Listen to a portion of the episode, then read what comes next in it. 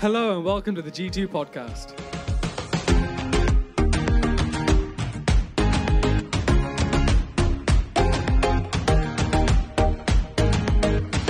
So, just in case you're wondering what's going on today, um, in small groups this week, Holly did a brilliant uh, study guiding us through Matthew 15 and Jesus' encounter with the Canaanite woman. If you haven't seen that, go home now, watch that, and then come back in a bit.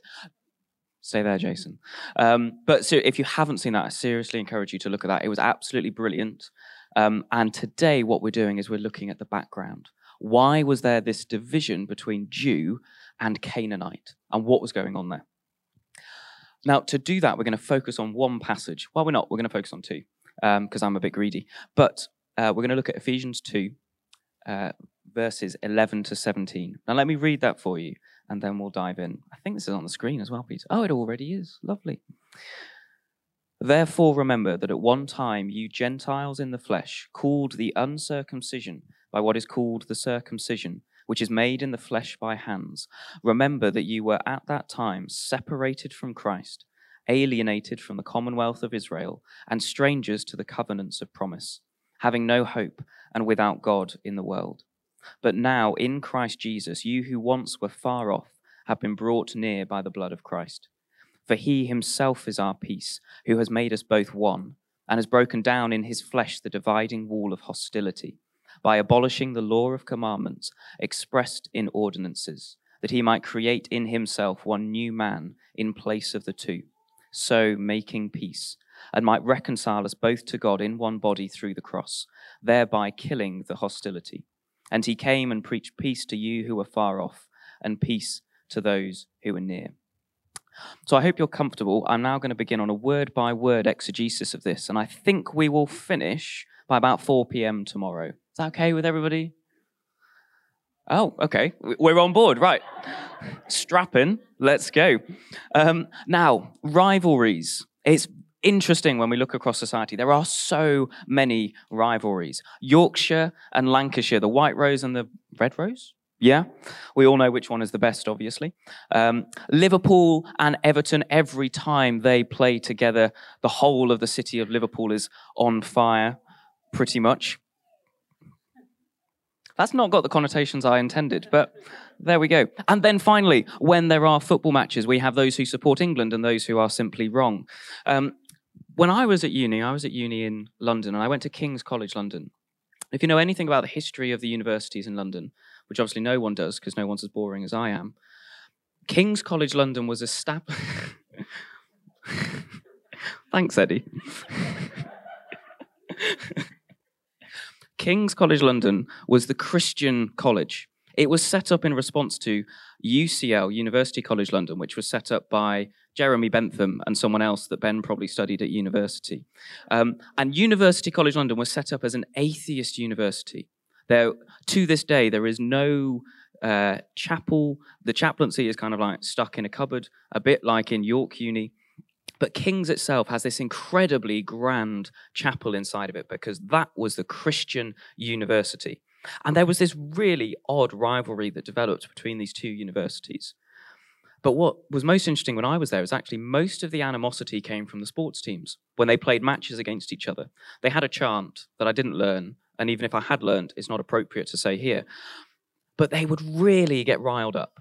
And that was bizarre because most of them weren't Christians on either side. So they didn't get the fundamental issue that was at stake when those universities were founded. They had this sense of superiority of King's is the best, UCL is the best, but they didn't really have anything to stack it up except for the, you know, the plain truth that obviously King's is the best. But this wasn't a serious rivalry. But what about when it is? Now, being a teacher, um, I come across serious rivalries every single day, life and death situations between hormonal 11 year olds, which is just delightful. And there's lots of stories that I could tell you outside. It's not appropriate to tell you here. But one of the most interesting rivalries slash conflicts was between two year 11s who were sat in a room next door to a classroom having a discussion about whether they were going to break up. Thankfully, I wasn't part of that because uh, I would still need therapy today. But what was interesting is they came to teachers. They didn't come to me because clearly I don't look trustworthy. But they came to teachers who they thought were trustworthy and said, We need to talk about this. Please, can you give us a space where we can talk? Now, that's quite interesting because this rivalry that we see between the Jews and the Canaanites, at first glance, doesn't appear to have a place of trust. It doesn't appear to have a place where someone can go and say, We need to talk about this. So today we're going to look at why that isn't there.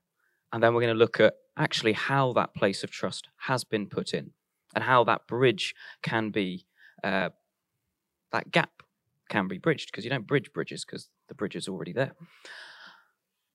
So, for this, we need to look at what happened when Israel was first founded. So, if we go to Deuteronomy 9, verses 1 to 6, that's a school. Next slide.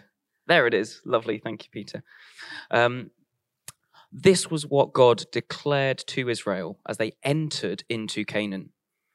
Hear, O Israel, you are to cross over the Jordan today, to go in to dispossess nations greater and mightier than you, cities great and fortified up to heaven, a people great and tall, the sons of Anakim, whom you know, and of whom you have heard it said, Who can stand before the sons of Anak?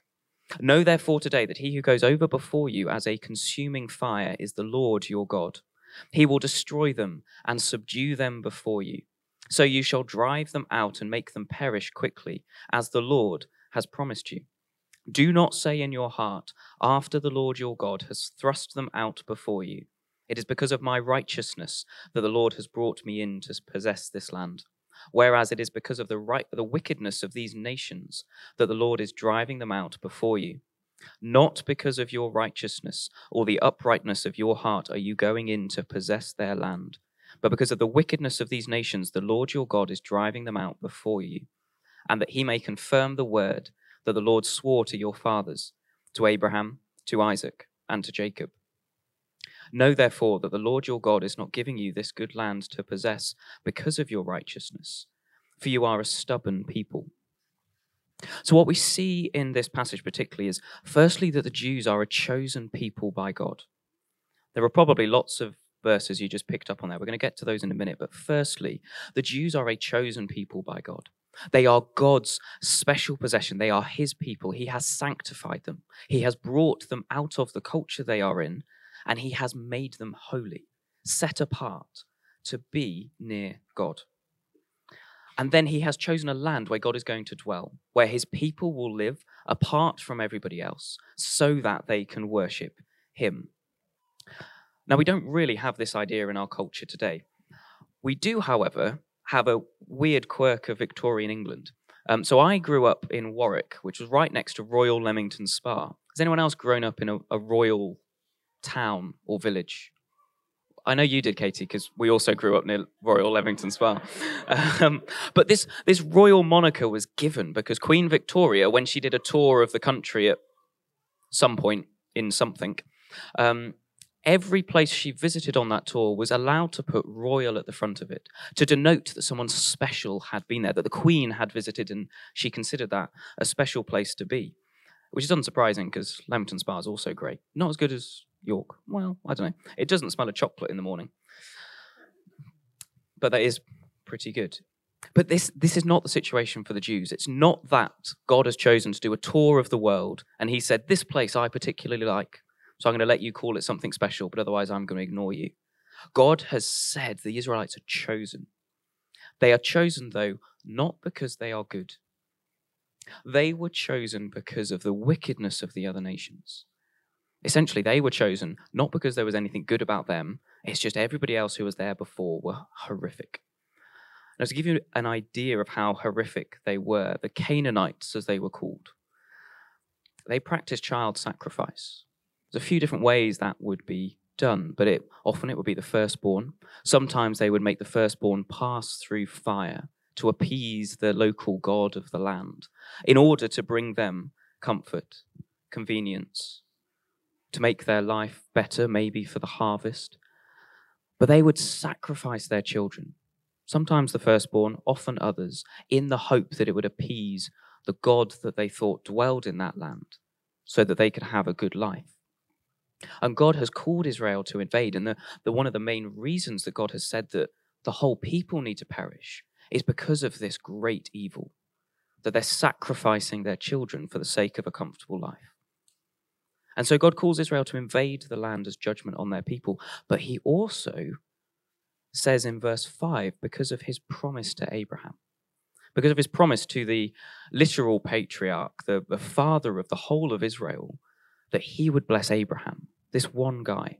He would make his children more numerous than the stars. So the issues that we see between the Jews and the Canaanites in Jesus' day are not people who don't get along. It is a, a literal fight of the gods. Whose God is right? Is it the Jewish God or is it the Canaanite God? And there was nowhere that this was more clear than in the temple. Great, next slide. Here we go. So, there was nowhere that this was more clear in the temple. When God told the Israelites to build the temple, he told them to build it with two courts. Actually, more, but we were lazy and we couldn't be bothered to set them all out. Um, but the key distinction was between the Jewish court and the Gentile court. Gentiles being those who weren't Jews. So anybody who came to Israel or any of the Canaanites who were left over, when they if they wanted to worship God, they had to stay behind the wall. And the wall wasn't five tables put together. It was a, a massive great wall where you couldn't see what was going on in the rest. It was quite interesting actually as everybody walked in, seeing who sat where. Um, it's interesting everybody chose at the back with the Gentiles, and only a few people chose the Jews. Anybody sat in the Jewish court? Is anyone actually Jewish? No? Somewhere, maybe somewhere. Was your is your mother Jewish? No. Okay. Maybe you have a right to be here then, Andy. Everybody else, you should be sat over there. And to be honest, actually, you're all too close. You really, you should be through those doors at the back. We should have directed you in as you came in. Because how dare you come into the presence of a holy God and presume that you can come before him? He's chosen these people. He said these people can come in. These are the people that are allowed to worship God. Josie's particularly happy about that. But where on earth did you get the idea that you could come in and worship God? That was the kind of thought that was going around in the Jewish mind.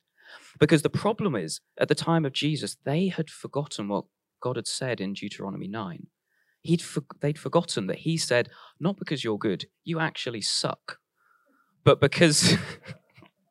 because everybody else is so wicked, I'm going to give you this land. And actually, the real reason I'm giving you this land is because I made a promise to your great, great, great, great, great, great grandfather that I would bless him and make him the father of many nations.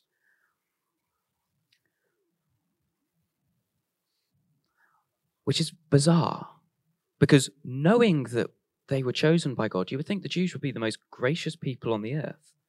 You'd think they would be the people who, you know, if they've got their electricity bills paid, if they've paid for their £300 tank of petrol, they would then be generous to other people and provide them with food. They'd have them over. They would they should be the people who are most willing to go out of the way for the Gentiles. They should be the people who would say, Yes, I know that wall is there. I know that wall means you cannot worship God, but come and eat with me. Come and spend time with me. Let me help you. Is your child sick? Let me help you get to the doctor. But they weren't. They saw the wall as a reason to separate themselves and look down on the Canaanites. But the, the wall also had another purpose. It was meant to show the Canaanites that they needed to come to God. It was meant to be a way of saying, as you are, you cannot worship God. As you are right now, you are not able to come into the presence of a holy God. But even when Gentiles converted, they couldn't come into here. So, Andy, maybe you could be here because you've got Jewish roots, but actually, because you're not a practicing Jew, because actually we can't trace your lineage back through your mother, you're not even allowed in here. You might be allowed there. Everybody else is through the doors over there.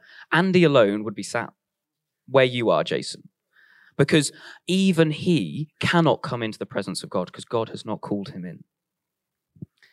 And we see this in Ephesians 2, verse 11. The Jews see themselves as defined by the law That's what that weird little phrase, the circumcision, as called the you, the uncircumcision, uh, who are called by that by the circumcision. That's the um, new Matthew translation. Um, they saw themselves as defined by circumcision. They were not just chosen, they were chosen because they were better, because they'd done this stuff. And so the wall in the temple changed for them from a reminder of God's grace to something to boast about, from a means of humility of saying, Can you believe it? God's chosen me, to what on earth are you doing near me? Get away. I am God's chosen one. Now, we might sit here and go, Oh, how terrible. How could they? But at least for myself, I'm thinking, I, I do that as a Christian. Oh, I'm a, I'm a bit nicer. I'm a bit more put together when I meet with people. I know who I'm worshipping, but you don't. I'm the one up here with the microphone, and you're sat down there on the chairs. Sure, better one. But the wall was still significant, even though it had been so distorted. It showed that physical reality as I already taught you about. It was meant to remind the Gentiles that they didn't have those promises that the Jews could look to if they were being humble. And so the Jews and the Gentiles could never reach peace. Because how can you have peace with someone if you can't even worship with them? How can we get on with someone if we can't even agree on the fundamentals of actually who's in charge? And this is why I love Ephesians chapter 2, verse 13, because there has been a way made forward. Though there was this division that exist, existed for centuries, perhaps even millennia, depending on which historian you talk to, there has been a, may, a way made through. You are no longer consigned to sit in the tables, and you arrogant, proud people here have been humbled. Because even you can't come into the, the greatest, most holiest place in the temple. Even you, even you, Andy, cannot walk into the Holy of Holies and stand in the presence of God. But by the blood of Jesus Christ, we have been brought near. By the blood of Jesus Christ, by his sacrificial death, that wall has been abolished. And so we can walk fully into the presence of God. Not because we've done anything right, but because by his death, God can look on us now as children of the living God. And we, we emphasize our choice a lot as Christians we often ask each other, when did you decide to follow Christ? And that is good, that is right, because we have to choose. We can't amble through life and not make a choice. But it is by the blood of Jesus that we are brought near, not by our choice. It is by the blood of Jesus being washed and cleansed by Him that we can enter into the Holy of Holies. We can go closer to God than the Jews ever went. You see, Dorman won't let us in if I try and go into what's that fancy hotel called right by the station? the principal. I can't walk into the principal and say, Oh, yes, hello, good sir. Can you let me into the penthouse? I've decided I want to be here today. What's this important? I've decided I want to be there. He won't let me in. He'll probably tell me something rude, but he won't. It's the principal. He'll say, Off you go, mate. Um, but if the owner of the principal walks in with his arm around me and says, Don't worry, George, I think his name's George, I've paid for his room tonight, let him up through anyone would let us enter. And that is what is going on here. Are you worried about your faith? Are you worried about where you stand with God? Are you worried about how this year has, get, has been? God doesn't say you are chosen or called or that you can enter into his presence because you've because you've struggled through that, though that's important. He says you can enter in and be with me because of the blood of Jesus. Are you concerned about the future? I am. I'm starting this is going to fly in the face of everything I've said, but I'm starting to train as a vicar in September. I currently haven't worked out how much money Katie and I are going to have. I'm worried about the future. I don't know what's going to happen. But I can look at it confidently because I have been bought by the blood of Christ. That wall that has separated me, separated me from God has been broken apart, and so I can enter into his presence. And I might not know where um, things are going to go. I might not know where the money is going to come from. But because I am washed and cleansed by the blood of Christ, I know that I am secure because I can worship with him. Do you have anxiety or worry about what others will think when they know you're a Christian. What they will think when you say, actually, I'm, I'm not going to do that because I'm a Christian. I'm not going to agree with you on that. I'm not going to believe that. I'm not going to support that. We might be cast out. As we were praying for the people in Ethiopia, we might be waking up each day wondering, are our children going to come back from school today? But we can have confidence because we have been washed by the blood of Christ. We can enter into his presence. We have a secure inheritance with him for all eternity.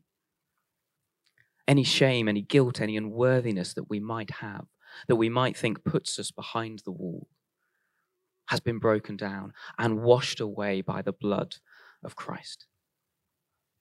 It reminds me of a, a hymn that I love which anyone who's been on band might find quite interesting um, because I'm. Um, I'm not exactly the most expressive when I go to sing. I can often stand here like Toby's laughing, yes. I can often just stand here like this, but there is one song that you can guarantee I will have my hands up like this and know it's not in Christ alone, though that is a, corker. It is uh, Nothing But the Blood. Nothing by the Blood. I do think it's good. Nothing But the Blood. Um, I've completely forgotten the lyrics. I had thought of these before. Dan, what are the lyrics? What can wash away my sin? Nothing but the blood of Jesus. What can make me whole again? Nothing but the blood of Jesus. Um, what can cleanse me pure as snow? Nothing but the blood of Jesus. If there's one thing that we as Christians need to hold on to, it is the blood of Jesus Christ. Because the wall has been broken down. We have gone closer than any Jew has ever gone. But not just that we have now been reconciled with any ethnic group, every ethnic group, anybody who believes in Christ. And so the Jews and the Canaanites themselves have now actually been united. There is a way across that divide, there is a bridge over that bridge. And we can fix that bigger issue because, as we see later on in Ephesians, slightly lower down, it is by Jesus' blood that he has bought peace. We can have peace now. The Jews and the Canaanites can have peace now because now they can worship with God. Because once you have been cleansed by Christ, nothing else matters. Addo and I can get along, though I am sure he has many reasons to dislike me. Addo and I are united in Christ because we have cleansed by the blood of Jesus together. And so we can stand and worship together. So now you're going to have to stand up because we've got something to do. The blood, the wall in the temple has been broken down, and it has actually been broken down forever, mainly because the Romans destroyed the temple. But there is something that we need to do today. And currently, all you Gentiles, there is a wall in front of you. Um, now, my thought for this was I could go get, you know, lamb's blood from a butcher, but I was told that's not particularly sanitary and we could have sprinkled it on the wall and then, but that was a no. So push the tables aside. Push the tables aside. And then you Jews at the front here, move your table, move your chairs out of the way. And then all of you Gentiles at the back, come forwards because we have been cleansed and washed by the blood of Christ. There is great animosity out in the world, but not in God's church because together we can stand and worship together. So why don't we do that? I should have queued you up like five minutes ago, but would you come and lead us in worship, Dan?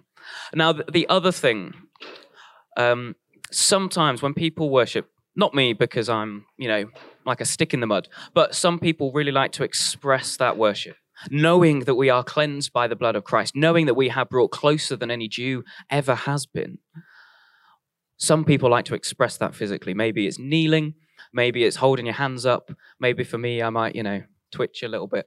Um, but if you would like to express your joy in worship that we have been brought near by the blood of Christ, that the dividing wall of hostility has been broken down, and that we are reconciled to each other and to God, please do do that. Otherwise, I know they're not ready yet. That's okay. We'll just stare at them awkwardly.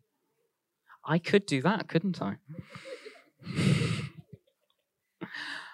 Father God, thank you that you have broken down the wall of hostility between us. Thank you that though we are unworthy, Though we are wicked, though we cannot enter into your presence, by the blood of Jesus Christ, you have broken down that wall. By the blood of Jesus, we can enter in with confidence. We can approach your throne of grace boldly, knowing that you hear our petitions, knowing that we are welcomed in Christ. And thank you, Lord, that you have healed the division between Jew and Gentile, that we might worship together. Please be with us now as we worship, that we might see you and rejoice in your glory. In Jesus' name, amen.